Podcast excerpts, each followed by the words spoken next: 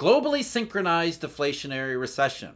Now, right now, it's the globally synchronized part that we can see more and more. And as we do, the deflationary recession will become more and more evident, such that even central bankers who right now are fixated on consumer prices and consumer price numbers, they'll even see it too. We talked about China yesterday, China's horrible economic numbers. So horrible that even the staunch communists in Beijing are beginning to panic over them. That's a symptom of globally synchronized deflationary recession. Germany. The German government in January said there'll be no recession, and then over the next couple months reported how Germany is already in a recession, a shallow recession, just like Europe overall is. Both Germany and Europe reporting two negative quarters in a row, which some people take as the technical definition of recession. We're not doing that here. We're saying that's the prelude to a much deeper recession coming. So, Europe, Germany, they're already in the globally synchronized recession territory as it is. We get a new one, a new one just today New Zealand. New Zealand, just like Europe and Germany, suddenly they're in a technical recession, but not a technical recession. New Zealand is has two quarters straight of G- negative GDP and it's looking to get worse. They just reported today revised numbers on the fourth quarter. They revised those down to minus seven minus seven tenths of a percent quarter over quarter in the fourth quarter, and then minus 0.1 quarter over quarter in the first quarter. So there's two quarters in a row. But again, it's not about technical recession. It's about New Zealand's economy, like all those others that are already weak, heading into more trouble after the first quarter of 2023. Uh, Jarrod Kerr, chief economist at Kiwibank in Auckland, I think put it best when he said, The brunt of the slowdown is yet to come. We're forecasting further contractions over the year ahead. That's for New Zealand, but it could apply just as well to anywhere else. Even Bloomberg's economist, normally normally the more optimistic take as far as New Zealand, he said, We think the economy will meaningfully undershoot the Reserve Bank's projections, damping inflation. This will probably lead the central bank to reverse course and cut rates later this year. Again, talking about New Zealand, but in truth, it's anywhere around the, the economy globally is weak and it's becoming globally synchronized heading toward deflationary recession. Australia, right right next door, or practically next door to New Zealand. Australia enters that chat too, enters the view here as well, because the Australian yield curve, which up to now had had been flattening, it now the the Australian government bond curve suddenly joins with the rest around the world as inverted for the first time since 2008. Now Australia's economy has slowed down, not nearly as much as some of these others around the world, but now the Australian yield curve being inverted tells us that even Australia is starting to sync up with everybody else. Remember, the Reserve Bank of Australia just recently they had raised rates earlier, then in after the events in March, they paused for 2 months and now they're raising rates again. And the reason they're raising rates like other central banks around the world is yes, they see the economic weakness, but they also see consumer prices and think that consumer prices are being generated by a couple things. Number 1, expectations, and number 2, a tight labor market. Remember what the Reserve Bank of Australia said uh, when it raised rates again earlier this month. Growth in the Australian economy has slowed and conditions in the labor market have eased, although they remain very tight. The unemployment rate increased slightly to 3.7% in April, and unemployment growth has moderated. Firms report that labor shortages have eased, although job vacancies and advertisements are still at very high levels. Wage growth has picked up in response to the tight labor market and high inflation. And for central bankers like those in Australia, Europe, the United States, or anywhere else, because they're all trained Keynesians, wages and labor markets are inflation. Forget economic weakness. But we can't forget economic weakness. Plus, we have to pay attention to the fact, or what we, what we reasonably believe is a fact, labor markets around the world are being overstated. And I mentioned this a couple days ago. It's something called labor hoarding, and that's something we really need to talk about as the globally synchronized recession begins to more and more not just synchronize, but reveal itself. Because if we are indeed experiencing labor hoarding, not only will that mean central bankers are wrong about inflation, or as well as wrong, being wrong about the labor market, the consequences of de-hoarding get to be pretty severe. But first, I'm Jeff. This is Eurodollar University. Thank you very much for joining me. If you are interested, Eurodollar University has memberships available where we talk about money and macro, but mostly money, the Eurodollar system, what it is, how it's supposed to work, why it isn't working, where the circulation has gone, and what is blocking monetary circulation, causing monetary deflation. We also have research subscriptions. I contribute a daily briefing over at marketsinsiderpro.com. You can check that out there. I also do a daily deep dive where we dive deep into all of these things money as well as macro, understanding what's going on today so that we can be hopefully prepared enough for what's coming tomorrow. All the information about research subscriptions as well as memberships. Eurodollar.university. Labor hoarding as a concept is really easy to understand, though I think it is it is misunderstood at how prevalent it actually can be, and maybe how prevalent it is right now. We'll get into some statistics about that in just a second. But labor hoarding, I, we talked about uh, the chief economist for the conference board a couple days ago, and I, will bring back that quote because I think it, it uh, explains what's going on really well here. Uh, Dana Peterson, conference board chief economist, said CEOs have been saying for at least a year that they expect that there will be a recession in the US, but it's going to be shallow and it's going to be short. So if you think that the recession is not going, going to be too bad and it's not going to be too long, and you spent a lot of money trying to attract and retain labor, you're less likely to let those people go. So you take the hit to your bottom line, revenues go down a little bit, business gets soft, you don't fire as many workers, even though you have workers that are just sitting around doing nothing. You hold on to them because the recession's not going to be very deep and it's not going to be very long, and there'll be recovery on the other side. We might as well just hang on to our workers today to get us through. We'll, we'll get through the recession, we'll get through the downturn, and then we'll be right back to business as usual. In fact, they're making a calculation that it's more expensive to lay off workers today and hire them back in a few months than it is to take the hit to their bottom lines by keeping their workers employed. And this is this is a first of all it's a common occurrence in periods leading up to recession, but again, I think it's even more prevalent in 2022 and 2023 in particular than it has been in past cyclical episodes. A firm called Skynova uh, conducted a survey way back in uh, toward the end of last year into early part of this year, releasing the results in February. They surveyed 1,010 small businesses, and here's what they found.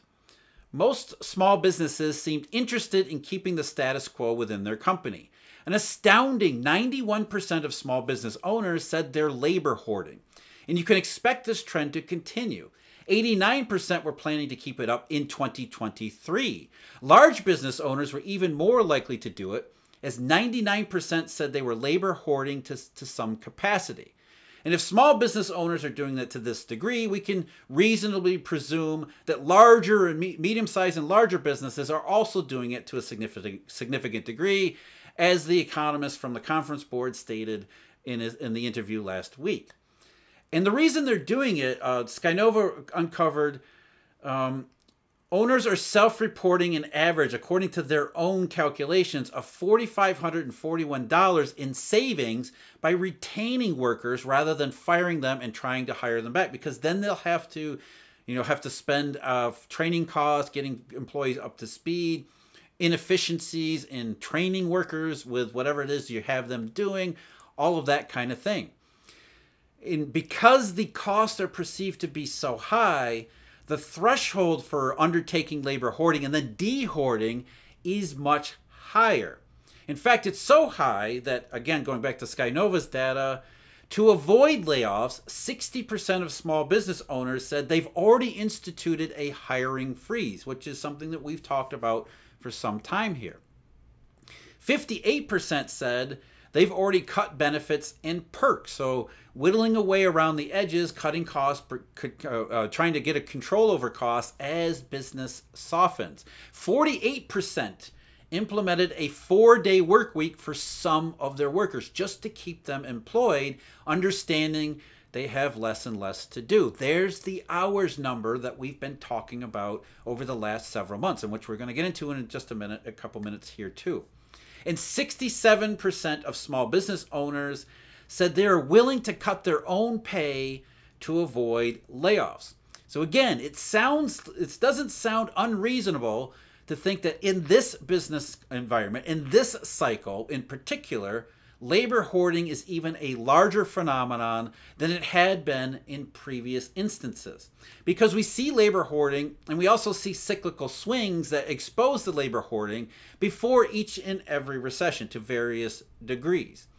What are those cyclical indicators exposing the downside in the economy? Well, we have surveys and anecdotes like this, but as I've talked about before with the payroll numbers, hours, hours worked. Unusually, hours worked in the establishment survey, the index for aggregate hours across the entire economy, that has declined since January. So that's a four month period with negative hours, which is highly suggestive of a recessionary period. It's it's suggestive of what we just talked about that business owners are indeed cutting back on workers even if they aren't yet laying them off. They're hoarding workers, but worker but working the hoarded workers less than they had before. There are other cyclical indications. A big one is temp workers. Now, do you think that, given all the rhetoric about this labor shortage we've been hearing constantly over the last year and a half or so, as the unemployment rate gets lower and lower, that temp workers would be the temp worker number would be off the chart, through the roof. Businesses would be hiring temps hand over fist. And they're not. In fact, the number of temp workers in the US economy peaked way back, of course, in March of 2022. So, as we heard shouts about labor shortage, temp work has actually declined and has declined in the same cyclical fashion as we see preceding most recessions. We see a decline in temp workers because even though employers are hoarding their own workers, they have no problem in hiring fewer temps because they don't actually need them.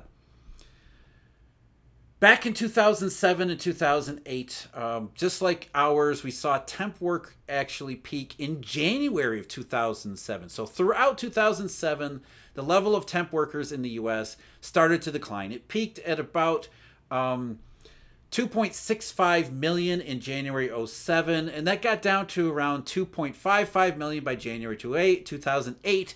So a modest decline, but no longer growing. And you think, well, that 100,000 decline really isn't all that much. And it's really not. But the point is that companies were already taking steps to manage their costs, and that included hiring fewer temp workers and getting rid of some of those that they had already hired.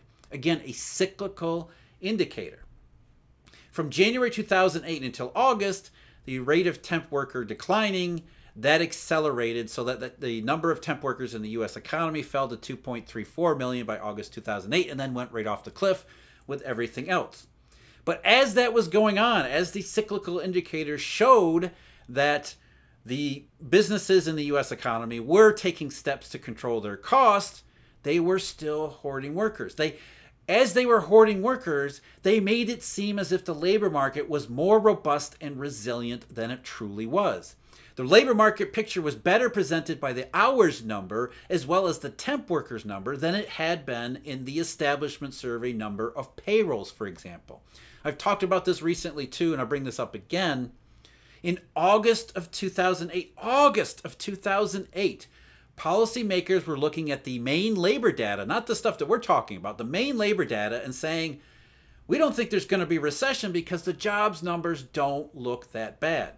This is Jeffrey Lacker again. Again, August of 2008. I expect payroll employment to continue to decline for a while at about the current pace, a pace that, as others have noted, is quite modest relative to what we typically see in a recession. I think the most likely outcome is for us to continue to skirt an outright recession.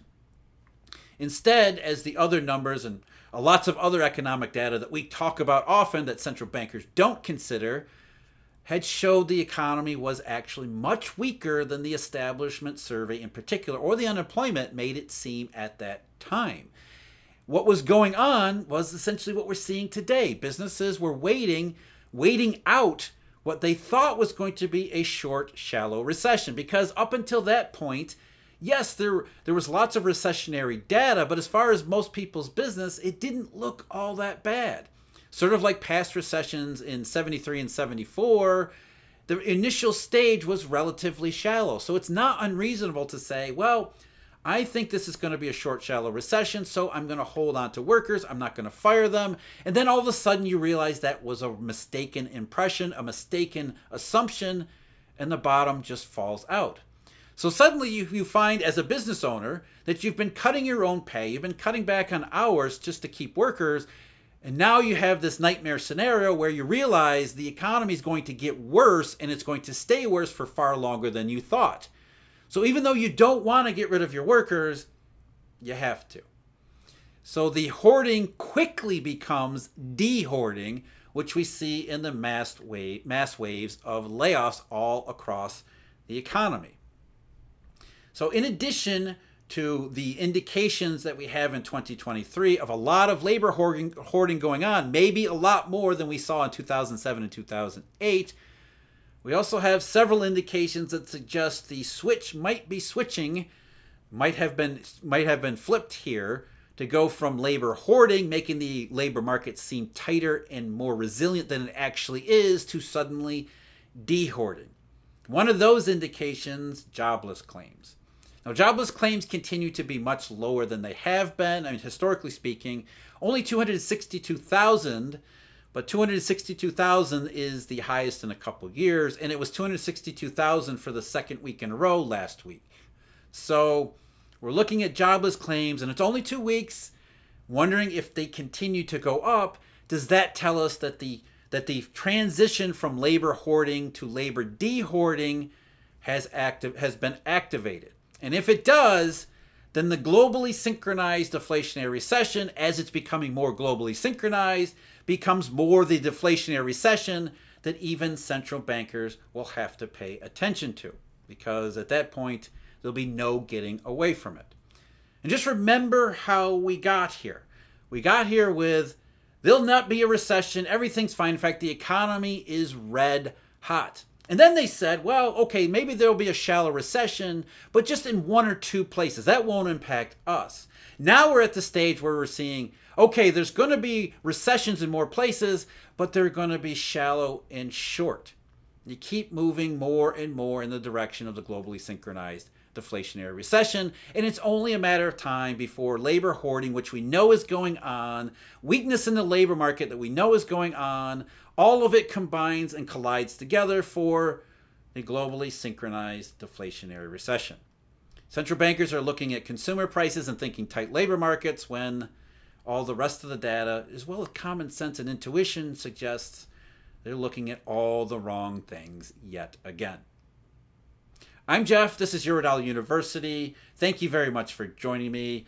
As always, huge thank you. Eurodollar University research subscribers, Markets Insider Pro, research subscribers, and our Eurodollar University members. My thank you. And until next time, all of you, take care.